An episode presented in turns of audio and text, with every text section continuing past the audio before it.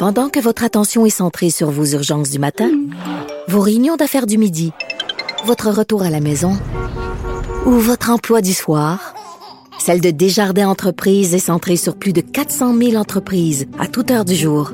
Grâce à notre connaissance des secteurs d'activité et à notre accompagnement spécialisé, nous aidons les entrepreneurs à relever chaque défi pour qu'ils puissent rester centrés sur ce qui compte, le développement de leur entreprise.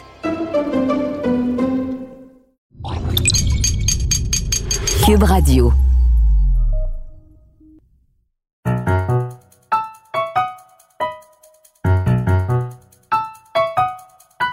Ici Mathieu Boccoté et bienvenue aux Idées mènent le monde.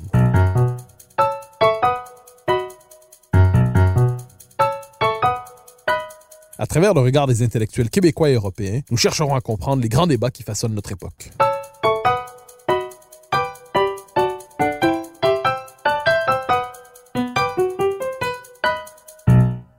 L'année que nous venons de traverser a été marquée par des querelles à répétition portant sur la liberté d'expression. Mots interdits, livres interdits, titres de livres interdits, débats interdits, les interdits se multiplient. L'espace public tend à se rétrécir et la police des mots devient inévitablement une police de la pensée. Comment s'extraire de ce bourbier? Pour en parler, je reçois Patrick Moreau, qui est rédacteur en chef de la revue Argument et qui a multiplié les textes d'intervention autour de ces questions ces derniers mois. Patrick Moreau, bonjour. Bonjour, Monsieur Coté. Alors, petit retour sur l'année que nous avons traversée. Nous en commençons une nouvelle, mais nous savons bien que ces querelles se poursuivront. Quel bilan feriez-vous des querelles qui ont traversé l'année 2020? Je dirais de la querelle nègre-blanc d'Amérique jusqu'à la querelle de l'Université d'Ottawa, en passant par la censure de la petite vie, et on pourrait donner d'autres exemples. Quel premier bilan faites-vous des derniers mois et de cette querelle nouvelle autour de la liberté d'expression? Eh bien, en tout cas, on en voit une, certaine euh, accélération, je dirais. Euh, personnellement, ce qui m'avait euh, frappé ces dernières années, enfin, ce qui a déclenché un peu ma réflexion sur la censure, c'était l'affaire Slave mais depuis, on voit se multiplier euh, les incidents. Donc, vous en avez euh, résumé quelques-uns. En, disons, en deux mois, on en a eu euh, quatre, cinq, six. il y a vraiment une multiplication et une, une accélération. Et je, je, dirais petit à petit l'habitude qui s'installe de, je dirais pas de considérer la censure comme quelque chose de normal, parce que la, la plupart des gens demeurent choqués, je crois, par par, par ces, ces suppression de discours, de titres de livres, d'émissions, etc. Mais une certaine normalisation, c'est-à-dire que plus ça va, je crois, moins ça va nous choquer parce que la répétition euh, crée un, effet de normalité d'une certaine manière. Alors c'est peut-être ça qui m'inquiète le plus, c'est qu'on a l'impression que euh, c'est pas prêt de s'arrêter et que petit à petit ça va devenir quelque chose de quasi habituel. Alors on, importe, hein, on le sait, cette euh, cette culture de la suppression des États-Unis et je crois que ça va se répandre de plus en plus malheureusement. Alors vous avez raison de dire que ça nous vient des États-Unis, des campus fous des États-Unis, pourrait-on dire. Tout à fait. Le modèle Evergreen tend à se diffuser, bien que ce ne soit pas le seul. Euh, si on cherchait à comprendre les origines de cette passion nouvelle pour la censure, dans des sociétés qui se croyaient vouées au libéralisme, à la discussion de tous les dogmes, quels qu'ils soient, politiques, religieux, idéologiques, comment expliquer ce retour de la censure? Peut-être, j'aime pas abuser des mots gauche et droite, mais ce retour par la gauche de la censure aujourd'hui, comment l'expliquer? Et j'ajoute une question à cela. Comment comprendre les nouveaux censeurs? Si on se met dans leur tête, comment comprendre leur raisonnement? Alors d'abord, euh, c'est vrai qu'il y a quelque chose d'étonnant dans ce phénomène parce que traditionnellement, disons, la censure est du côté de la sauvegarde des mœurs, euh, de l'État, de la patrie, etc. On censurait des propos antinationaux, des propos immoraux, des propos antireligieux. Traditionnellement, autrement dit, la censure était conservatrice. Or, depuis 20 euh, ans et un peu plus, même si on pense aux États-Unis, on voit effectivement une censure qui se situe a priori, en tout cas dans le opposé, donc de gauche. Euh, ce qui est un peu étrange puisque euh, ce, ce, ce n'était pas, disons, ce à quoi on était habitué. Alors on a, euh, bah, quand on est comme moi, quelqu'un qui reste attaché aux idéaux des Lumières, on a l'impression un peu de vivre un tête à queue, c'est-à-dire que euh, la liberté d'expression, la liberté académique deviendrait une valeur conservatrice, ce qui est quand même assez étonnant, et la censure deviendrait euh, par le fait même une valeur progressiste. Alors bref, tête à queue de l'histoire un peu étrange. Euh, maintenant, d'où elle vient cette censure? Et c'est c'est là que que je crois qu'on qu'on voit apparaître une, nouveauté, elle vient dans le fond d'une forme d'individualisme, c'est-à-dire que on ne censure plus au nom de bonnes mœurs qui devraient s'imposer à tous, comme on le faisait autrefois, par exemple, autour des valeurs religieuses, mais on va censurer au nom d'un individu, alors généralement d'un individu réuni dans un groupe, autrement dit d'individus au pluriel, qui s'estime choqué par tel ou tel propos, blessé. On parle même de violence hein, aujourd'hui euh, pour, bah, on l'a vu euh, récemment avec le mot nègre. Autrement dit, euh, un discours, un mot, une idée, l'apparition d'une personnalité, voire du titre d'un livre dans une liste de premiers ministres, hein, vous voyez ce que je veux dire, suffit à choquer à blesser quelqu'un.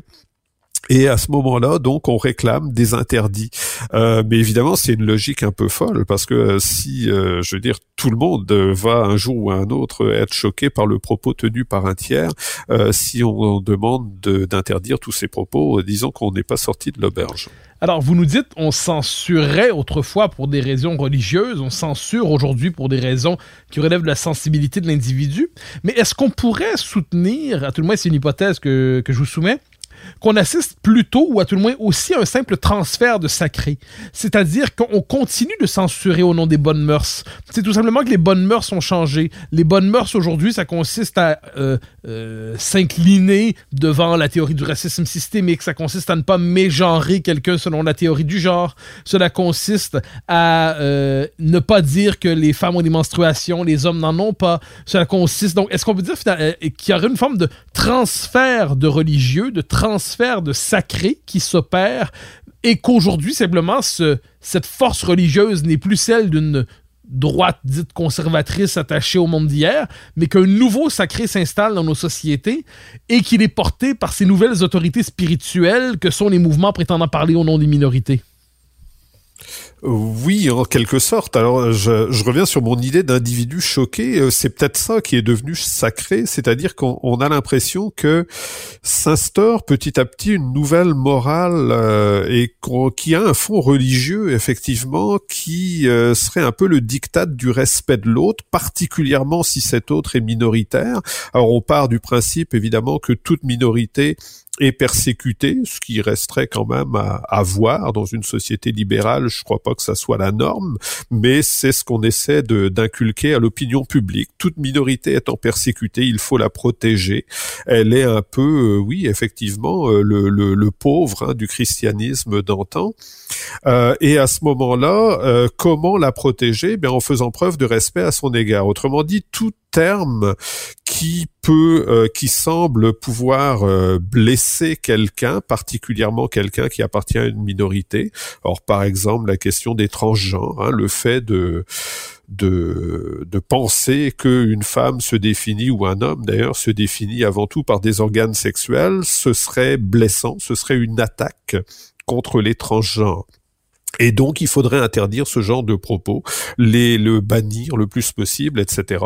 Alors, un aspect religieux, oui, euh, c'est, je crois qu'on voit dans ces dans ces vagues moralisatrices, en particulier sur les réseaux sociaux, euh, oui, il y a quelque chose d'un enthousiasme religieux parce que on, on dirait qu'on ne réfléchit plus vraiment en termes de logique, de rationalité, de de non contradiction, etc. Mais qu'on est emporté par une sorte de croyance euh, en la bonté de la cause d'une certaine manière, celle-ci ne demandant même plus euh, à être prouvée, à être appuyée par des arguments. À la limite, on refuse même toute discussion puisque ne pas croire on l'a vu justement pour le racisme systémique, euh, ne pas croire, simplement émettre des doutes, c'est déjà quasiment un crime. Ou du moins ça vous classe dans le mauvais camp. Alors, je vous relance justement sur cette question. Vous parlez d'une conception particulière du langage. Dans un de vos textes, vous parliez même d'une conception presque sacrée, avec des mots tabous. Il y a quelque chose d'un peu étonnant, on l'a vu autour de la querelle nègre-blanc d'Amérique, qui a pris beaucoup de place à l'automne 2020, c'est que le simple fait de prononcer ce titre était vu comme une violence. Comme si le mot lui-même était décontextualisé, qu'il y avait désormais des mots avec une charge sacrée. Le simple fait de les dire, quel que soit le contexte, euh, suffisait presque à évoquer des libérer des, forces, des colères, un désir de vengeance ou de réparation, disent certains. Euh, quelle conception du langage se dévoile à travers cette idée qu'il y aurait désormais des mots sacrés qu'on ne saurait prononcer sans provoquer la colère des nouveaux dieux? Alors j'avoue d'abord mon étonnement effectivement euh, par rapport à cette euh, cette ultime crise euh, parce que oui on revenait à l'idée que un mot en lui-même avait une valeur fondamentale qui méritait un interdit absolu quel que soit le contexte dans lequel il était prononcé. Autrement dit, on s'entend que le mot peut être prononcé dans on peut en faire une insulte. Il n'y a, aucun doute là-dessus. Et tout le monde est d'accord là-dessus, et qu'à ce moment-là, évidemment, c'est quelque chose d'odieux, etc. Mais il est clair que le titre euh, du livre de Vallière, il est clair que Montesquieu, dans ce pamphlet où il dénonce l'esclavage, etc., etc., ne, et évidemment euh, Madame lieutenant Duval dans son cours, ne l'utilisait absolument pas comme insulte. Alors donc, il faudrait que les mots vaillent en eux-mêmes, qu'ils soient en quelque sorte quelque chose de d'absolument positif, d'absolument euh, parlant, je dirais, sans aucune, euh, j'ai envie de dire sans aucune négativité qui renverrait à leur sens ou à leur référent. Euh, je m'excuse pour le discours un peu un peu linguistique, mais ce que je veux dire, c'est que un mot normalement vaut par ce qu'il signifie à l'intérieur d'un discours et par la réalité à laquelle il renvoie. Or ici, euh, on gomme tout cet aspect-là pour ne retenir que euh, le mot prononcé comme s'il était absolument une insulte, absolument odieux, etc. Et j'ajouterais que on colle tellement à cette euh, à ce mot et qui aurait une pleine positivité que on ne se pose même pas la question de ce que ça implique de l'interdire. Moi, je, je, je rêvais en fait pratiquement qu'on oppose aux gens qui réclamaient l'interdiction de ce mot-là, qu'on leur oppose une liste exhaustive de tous les titres, de tous les textes dans lesquels le mot apparaît, la plupart n'étant pas, on s'entend, des textes qui euh, qui seraient entachés de racisme ou d'intolérance ou de quoi que ce soit, euh, y compris donc des textes d'auteurs euh, africains, la négritude, etc., qui sont bien connus. autrement dit, on, on focalise simplement sur deux syllabes aux dépens de tout ce qu'il y a autour avec une espèce de bonne conscience qui a quelque chose d'un peu hallucinant.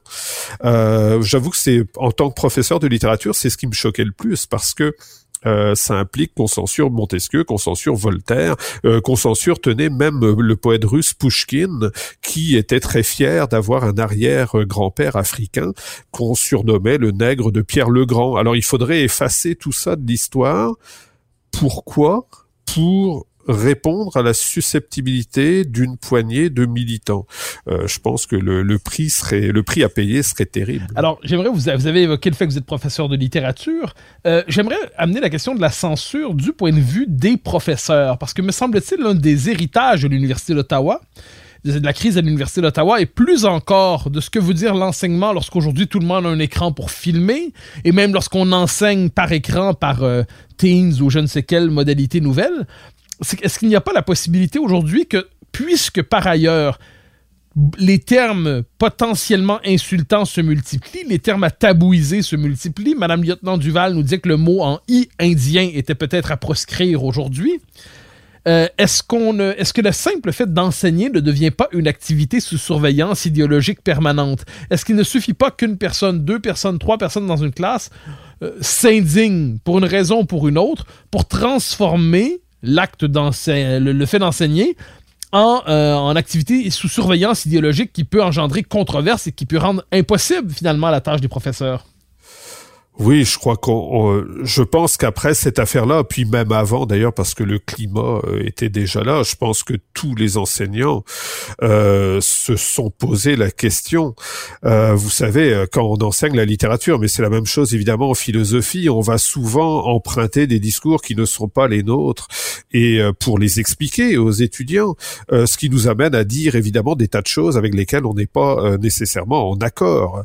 et ce, ce, ce côté euh, théâtral presque de l'enseignement pour le, théâtre des idées. En tout cas, il est absolument euh, essentiel à mon avis. On doit euh, expliquer des discours, on doit expliquer des théories euh, même des théories choquantes, même des discours évidemment qui peuvent être offusquants, etc. On doit les expliquer parce que ça fait partie de la culture, ça fait partie de l'histoire, ça fait partie de la compréhension du monde. Alors effectivement, euh, ça devient de plus en plus euh, un exercice de funambulisme, si on peut dire. C'est-à-dire que on a de plus en plus la crainte, je crois qu'elle est partagée, en tout cas personnellement j'y ai pensé, on a de plus en plus la crainte de se voir cité hors contexte parce qu'effectivement nos étudiants sont équipés euh, de téléphones, etc., euh, de se voir citer hors contexte et que cela se retrouve sur les réseaux sociaux où on juge quelqu'un sur un extrait de quelques secondes d'un discours, euh, extrait qui généralement ne, ne veut rien dire en lui-même, bien entendu, ou pire encore sur un mot. Alors c'est une crainte et j'avoue que ce s'ajoute à cette crainte-là celle que se multiplie du coup l'autocensure, ce qui serait évidemment euh, très dommageable pour l'enseignement qu'on se retrouve à ne plus traiter certains thèmes, à ne plus parler de certains textes euh, parce que on craindrait euh, effectivement une réaction des étudiants. Alors sans compter que ça peut être un, ça peut être évidemment dans un cadre d'enseignement un, un moyen de chantage assez efficace également. Alors oui, il y a une crainte particulièrement, je dirais, celle de l'autocensure et plusieurs d'ailleurs intervenants dans les journaux, en tout cas plusieurs euh, professeurs après l'affaire euh, lieutenant Duval l'ont dit publiquement que elle-même d'ailleurs si je me souviens bien euh, disait qu'elle ne ferait plus lire tel ou tel livre qui contient le fameux mot oni et je me souviens d'un professeur de cégep qui écrivait la même chose dans, dans, les pages du devoir, si je me souviens bien. Donc oui, il y a là une vraie crainte et un vrai danger, et il faut, je crois, que les les institutions scolaires, universitaires, euh, les, les cégeps, etc., prennent très très fermement position sur cette question pour euh, réaffirmer la liberté euh, d'enseigner, y compris d'enseigner des idées qui peuvent paraître choquantes aux uns ou aux autres.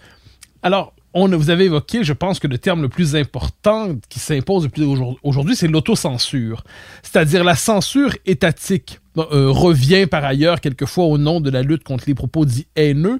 On voit dans certains pays jusqu'où peut s'étendre la définition de la haine. Euh, les sujets dits sensibles aujourd'hui qui heurtent euh, certains groupes peuvent être des propos qui contredisent la sensibilité de certains groupes peuvent être pensés comme des propos haineux. Aujourd'hui, ce qu'on voit aussi sous la pression des fameux réseaux sociaux, mais pas seulement des groupes militants, c'est une pression qui pousse justement à l'autocensure. La question que j'aimerais vous poser à partir de cette lumière, c'est de quelle manière est-ce que la vie intellectuelle peut se mener sous le signe de cette autocensure qui étend son empire. C'est-à-dire, on parle d'autocensure dans les salles de classe, on en parle dans le milieu éditorial. Euh, en dernière instance, est-ce que nous sommes condamnés à revenir au samizdat d'une manière ou de l'autre? Est-ce que l'autocensure deviendra la norme et la vie intellectuelle se réfugiera-t-elle dans des oasis d'une manière ou de l'autre, peut-être même à l'abri du web pour éviter justement la tempête des réseaux sociaux? C'est... Euh, c'est inquiétant, mais euh, effectivement, il ne peut pas y avoir de, de, véritable vie intellectuelle sans et de véritable enseignement non plus euh, dans un tel climat d'autocensure. Autrement dit, euh, j'espère, j'ai un côté pessimiste, je me dis que elle va s'étendre cette autocensure parce que la censure va s'étendre, et à ce moment-là, je serais assez d'accord avec vous qu'on va se retrouver à être obligé de se créer des des lieux euh, de pensée libre en dehors probablement de, de la sphère internet. Euh, en même temps, je crois qu'il faut continuer. On est on est un peu à un carrefour et il faut continuer, bien entendu, de se battre pour une véritable liberté d'expression dans tous les lieux, particulièrement dans les médias mais également dans, surtout peut-être encore plus dans euh, les institutions d'enseignement, euh, se battent pour une véritable liberté d'expression, une véritable liberté académique. Euh, autrement dit, refuser l'autocensure, même si ça n'est pas évident et même si ça amène souvent des conflits et même s'il y a un certain prix à payer pour ne pas la pratiquer. je dirais que vous en savez quelque chose, hein, bien entendu, mais il faut fortement le faire, il faut euh, affirmer le droit de, de, de, tenir des propos qui peuvent déranger certains. Euh, et justement, le propos est le propos haineux qui est d'ores et déjà condamné par les lois, euh, c'est quelque chose qui doit fortement rester du propos, de l'expression de la haine, avec euh, dans un cadre juridique, avec des, des, balises qui doivent rester extrêmement strictes. Euh, la plupart des idées hein, ne, ne peuvent pas être haineuses en elles-mêmes, je pense.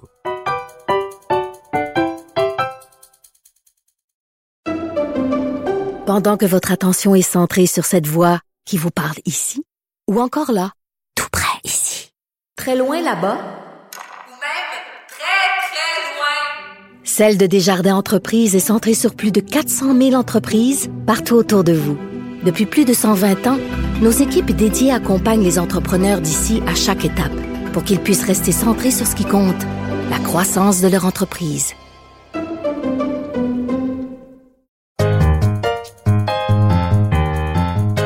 Alors, je vous reviens sur cette question qui me semble absolument centrale. On parlait plutôt de la sensibilité euh, qui aujourd'hui devient le critère pour poser une nouvelle censure. C'est-à-dire, je me sens insulté, quelle que soit votre intention lorsque vous parlez, si je le ressens à la manière d'une insulte, c'est une insulte on entend le même discours lorsqu'on va parler, par exemple, du racisme. On va nous dire, euh, peu importe euh, ce que vous nous direz, vous du groupe dit majoritaire, ce n'est pas à vous à décider s'il s'agit d'une microagression, d'un acte raciste, d'un geste raciste. Euh, on le voit autour de la théorie du genre qu'on a évoqué plus tôt en disant que c'est en fonction du ressenti de l'individu qu'on doit identifier son genre et non pas en fonction de quelques euh, référent euh, traditionnel, disons ça comme ça. Alors, est-ce qu'on peut dire que sur le plan social, ce qu'on voit aujourd'hui, c'est une forme d'absolutisation du ressenti? C'est-à-dire, si je me sens d'une manière ou de l'autre insulté ou quoi que ce soit, en fait, la société doit s'adapter à ce ressenti et elle doit enregistrer la perception que j'ai de moi-même. Et est-ce que dans cette logique, on n'entre pas dans une espèce de généralisation du blasphème? C'est-à-dire, si pour moi, euh, on le voit pour les caricatures de Mahomet, sur vers lesquelles on reviendra, mais donc si on décide de faire des caricatures, eh bien, blasphème, mais est-ce que finalement, chaque groupe identitaire aujourd'hui ne produit pas sa propre définition du blasphème à partir de son propre ressenti? Tout à fait, oui. Euh, c'est même exactement ça. Je dirais que euh, bon, je, je, parlais tout à l'heure d'individus qui se sentent blessés, mais ces individus évidemment se coalisent en groupe ou le sont déjà dans le cas des groupes religieux. Et oui, chacun réclame un, un, un genre de respect absolu euh, de tout ce qu'il représente, le définit, etc. Alors je veux bien, moi le ressenti, je veux dire, je, je comme la plupart des gens, je n'ai aucune euh, envie d'aller blesser qui que ce soit ou insulter qui que ce soit. Mais il est clair que si on reste un petit peu attaché, ne serait-ce qu'un peu, à la rationalité, au débat public, au débat d'idées, etc., à la réflexion même personnelle, il est bien évident qu'on ne peut pas accepter ces espèces de dictates de d'offensés euh, perpétuels. Euh, autrement dit, euh, non, il n'y a pas de il n'y a pas de loi, il n'y a pas de règles sociales qui permettent de ne pas être offensé par quelque chose je dirais même que c'est tout à fait normal. On a tous des choses qui nous offensent dans le discours public ou dans la société ou dans le monde qui nous entoure. Et bien, ma foi, on fait avec, tout simplement. Mais euh, le, constat est là, c'est qu'on voudrait euh, faire de, cette absence d'offense une espèce de, de surdroit de l'individu ce qui, euh, je pense, est une absurdité. surtout que ça va s'étendre et si bah on le voit par exemple avec euh, avec le religieux euh, tout peut devenir tout est susceptible de devenir blessant et à ce moment-là euh, on vit le, fameux vivre ensemble qui est devenu un espèce de mot clé aujourd'hui eh bien il, on vivra pas longtemps ensemble si on se blesse les uns des autres et si on veut interdire au nom de ces blessures, tous les propos qui nous dérangent. Alors, on a évoqué beaucoup le cas de l'Amérique du Nord. On y reviendra en fin d'entretien, mais euh, je m'en voudrais de ne pas traverser mentalement l'Atlantique le temps de nos deux questions, parce que cette question de la liberté d'expression, de la nouvelle censure, s'est vécue de l'autre côté de l'Atlantique de manière autrement plus tranchante, sans mauvais jeu de mots. Euh, on l'a vu avec le sort réservé à Samuel Paty, qui avait présenter les caricatures de Charlie dans un cours pour montrer justement la capacité aujourd'hui de discuter librement à l'abri de toute orthodoxie, de tout dogme, de quelle caricature que ce soit, de toute croyance que ce soit. On a vu la place prise par la question des caricatures plus largement euh, de Mahomet dans la vie publique. Est-ce qu'on peut dire qu'aujourd'hui, la question des caricatures de Mahomet est devenue, à tout le moins en Europe, la question test, en quelque sorte, la question euh, autour de laquelle se joue la question de la liberté d'expression. Est-ce que cette question des, caricatures, la, querelle autour des caricatures finalement de Mahomet, est-ce que c'est aujourd'hui le critère qui permet de départager ceux qui tiennent à la liberté d'expression et ceux qui trouvent toujours une raison pour s'en détourner ou la diminuer? ça en devient en tout cas le symbole. Hein. on l'a vu autour du, meurtre épouvantable de, ce professeur français et des réactions je nous ramène ici, mais des réactions euh, en Amérique du Nord qui n'ont pas été, euh, je dirais, à la hauteur de, de l'horreur de ce meurtre-là. Alors symboliquement, puisque c'est au moins euh, le deuxième euh, assassinat, le premier ayant été massif, hein, provoqué par ces fameuses caricatures, ça devient, oui, le symbole sanglant de ce où peut nous mener ce genre de censure. Alors disons-le clairement, euh, certains groupes, et en l'occurrence les islamistes, mais malheureusement ils sont loin d'être les seuls, de veulent imposer, y compris par la violence, leur, euh, leurs idées et leurs idées euh, à propos du blasphème, de la censure, etc. Et c'est bien entendu quelque chose qu'il faut euh, fermement refuser et plus que fermement qu'il faut qu'il faut combattre de ce point de vue-là, symbole très très fort, effectivement, ces caricatures, puisque on a vu euh, encore euh, récemment des chefs d'État euh, défendre l'idée que le blasphème devait être interdit, et donc d'une certaine manière s'immiscer dans ce qui fonde non pas seulement la culture française, mais finalement l'idéal européen des droits de l'homme, la liberté d'expression de ce point de vue-là, c'est tout à fait central et euh, effectivement, le, choix, il est entre, euh, d'une certaine manière, une démocratie où l'on accepte que on va débattre rationnellement des choses, y compris des choses qui nous opposent, et une espèce de régime qui serait plutôt théocratique, où d'emblée, il y a des sujets qui vont nous être imposés, dont on n'aura pas le droit de parler. Alors si je, peux me permettre, ce qui m'a particulièrement choqué euh, par rapport à tout ça, c'était la réaction de, de Monsieur Justin Trudeau qui clairement euh, a choisi un camp, euh, ce qui était un peu inquiétant pour pour nous ici. Alors, vous évoquez la réaction de Justin Trudeau. On pourrait évoquer aussi celle de François Legault, qui était, de ce point de vue, assez différente de celle de Justin Trudeau. Mais vous évoquez bien le contraste entre, d'un côté, la réaction française et celle du Canada. Est-ce qu'on peut dire, si on faisait une espèce de répartition des rôles, que le, les États-Unis, c'est le pays qui, à certains égards, c'est le pays qui engendre aujourd'hui ce politiquement correct qui étouffe. Euh, le Canada, c'est celui qui le normalise euh, sous un air à la fois utopiste et gestionnaire. Et la France, dans ce partage des rôles, est-ce qu'on peut dire que la France est aujourd'hui, en Occident, le terrain où se, où se mène de la manière la plus vive la bataille de la liberté d'expression? Est-ce qu'on peut dire que finalement, la France est non seulement le terrain de la bataille de la liberté d'expression, mais la nation qui y résiste le mieux aujourd'hui euh, à travers son, son, sa défense de la laïcité, à travers sa défense de la liberté de caricaturer? Est-ce que la France aujourd'hui, euh, malgré ses, ses misères et par ses grandeurs, est-ce qu'elle représente aujourd'hui l'alternative finalement au politiquement correct nord-américain? Alors je, je voudrais pas paraître trop euh, francophile puisque ça s'entend, je suis moi d'origine française, mais euh, je crois qu'en tout cas aujourd'hui, depuis euh, une bonne dizaine d'années et même un peu plus, euh, la France c'est un champ de bataille effectivement et peut-être aussi un test pour le pour l'Occident de ce point de vue-là. Euh, pourquoi? Bah parce que de par ces traditions qui sont en raison de la Révolution française et depuis fort longtemps euh, totalement lié, je dirais, à cet idéal des Lumières dont fait partie bien entendu la, la liberté d'expression. Euh, c'est l'État qui est le plus euh, irréductiblement attaché à une certaine forme républicaine qui refuse le communautarisme, qu'il soit religieux ou ethnique ou racial, etc.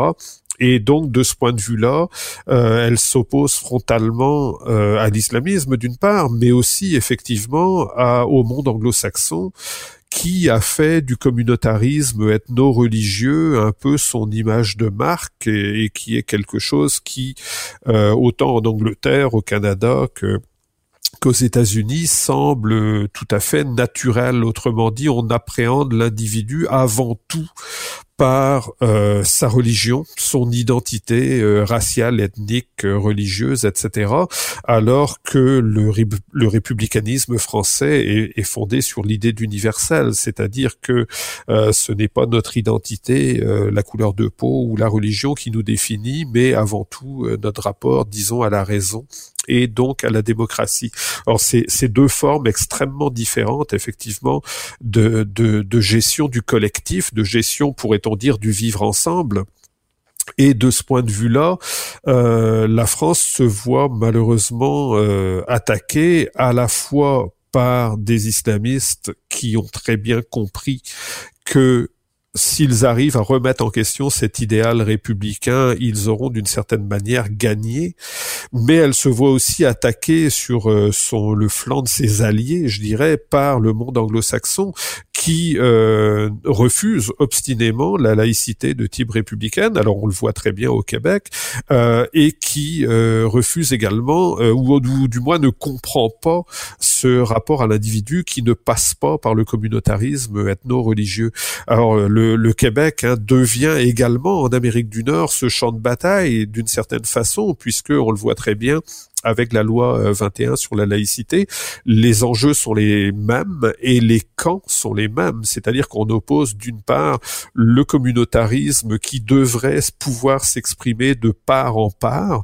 Autrement dit, l'individu appartient avant tout à une ethnie, une race, une religion, et d'autre part une idée qui est apparemment dominante au Québec, qui refuse justement ce communautarisme et qui euh, conçoit l'individu d'une manière différente et plus autonome d'une certaine façon. Alors je nous fais retraverser l'Atlantique d'autant que vous nous y invitez. Vous avez évoqué plus tôt euh, le fait qu'une certaine gauche aujourd'hui se sent probablement euh, perplexe devant les, mutations idéologiques présentes. C'est-à-dire, c'est euh, il y a peu de temps encore, la gauche croyait attachée à la laïcité, à la liberté d'expression, euh, à toute une série de principes qu'on associe à l'idéal des Lumières. Il y aurait bien des nuances à faire à travers ça, parce qu'il y a toujours eu une gauche plus, euh, plus musclée, disons ça comme ça. Mais disons qu'une partie de la gauche aujourd'hui se sent devenir étrangère à son propre camp.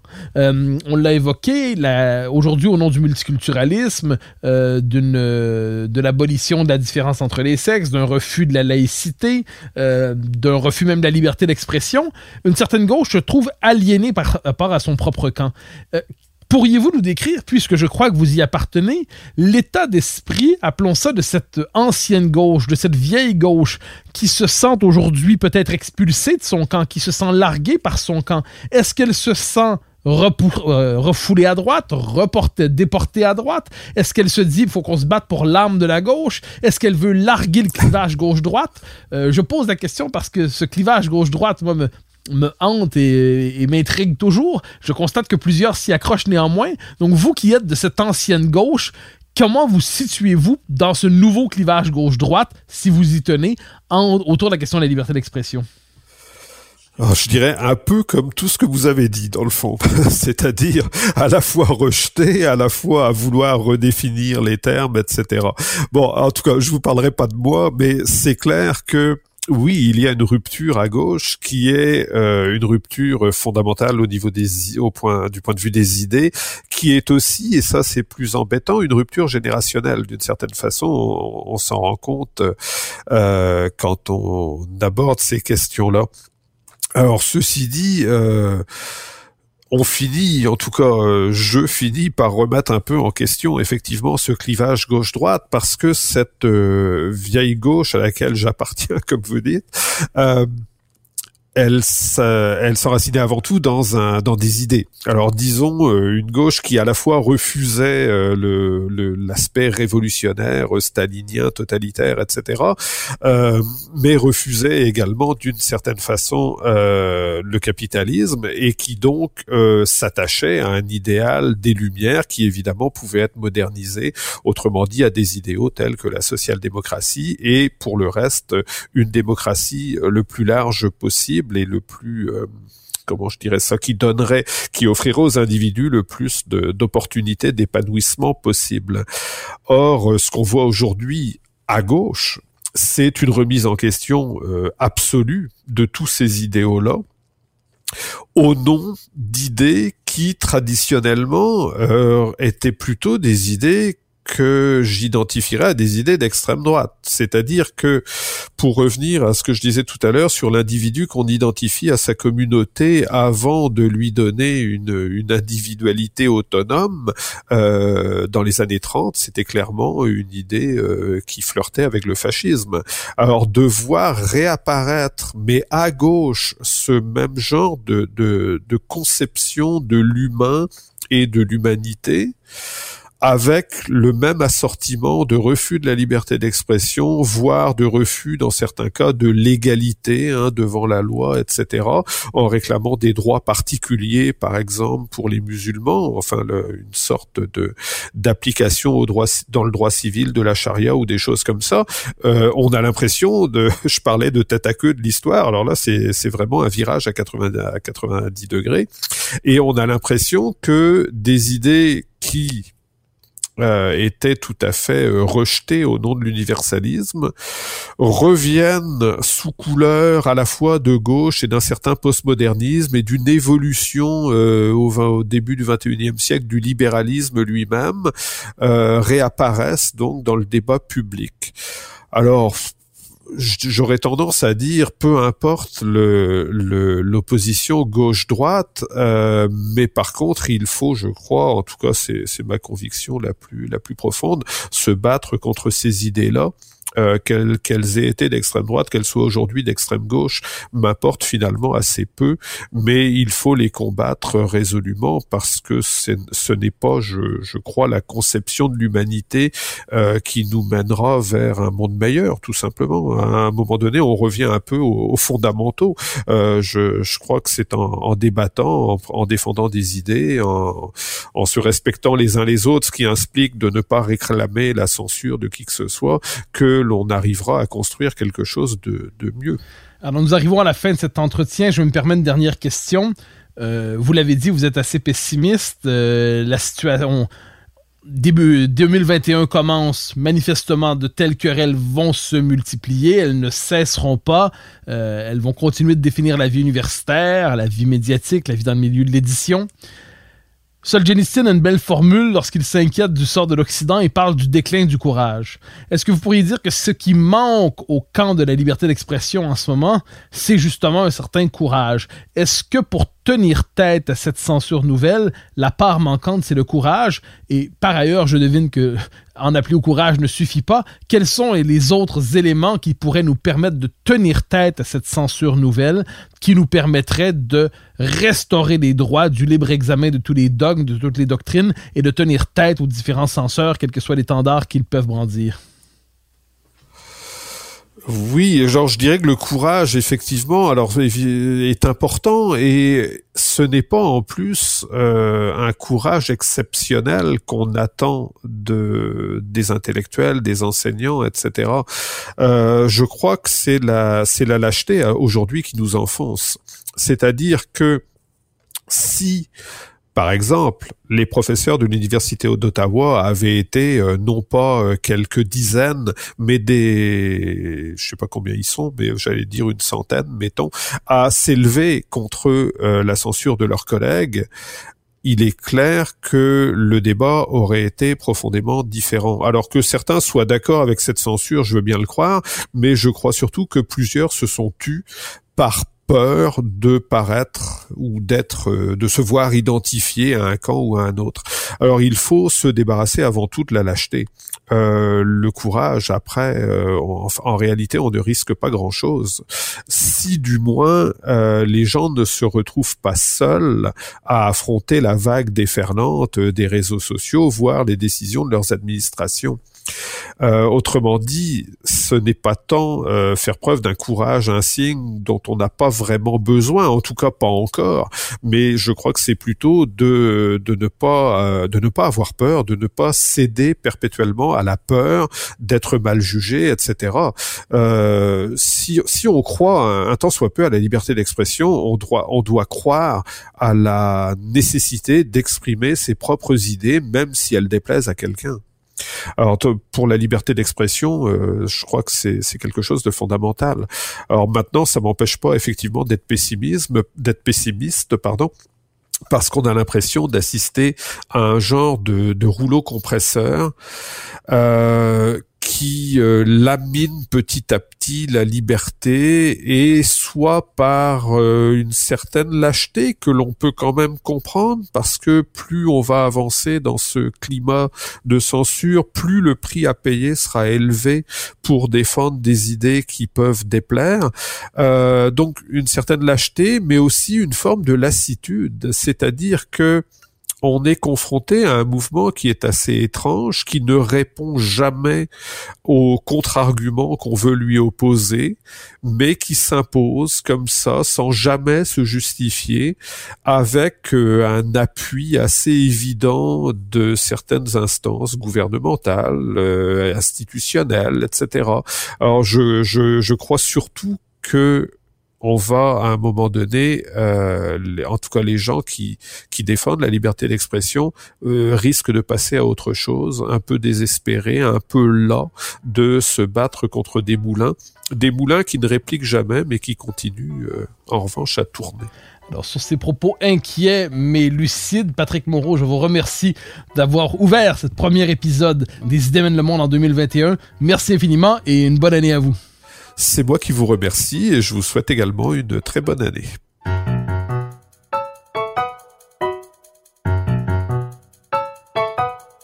Chers auditeurs des Idées mènent le monde, vous pouvez faire connaître le balado sur vos réseaux sociaux en partageant les épisodes que vous aimez. Cela nous donne à chaque fois un fier coup de main pour faire circuler les idées. Aussi, si vous écoutez sur une autre plateforme que Cube Radio, laissez-nous un commentaire. C'est encore une fois un geste qui nous permettra de faire connaître la série à un plus grand nombre. Merci à vous d'être à l'écoute. Vous pouvez me suivre sur Twitter et sur Facebook. Vous pouvez également lire mes chroniques chaque mardi, mercredi, jeudi et samedi dans le Journal de Montréal. Vous pouvez également m'écouter chaque semaine à la Joute et sur Cube Radio tous les jours à 10h à l'émission de Richard Martineau. Animation et recherche, Mathieu Bocoté. Réalisation, Anne-Sophie Carpentier. Une production Cube Radio.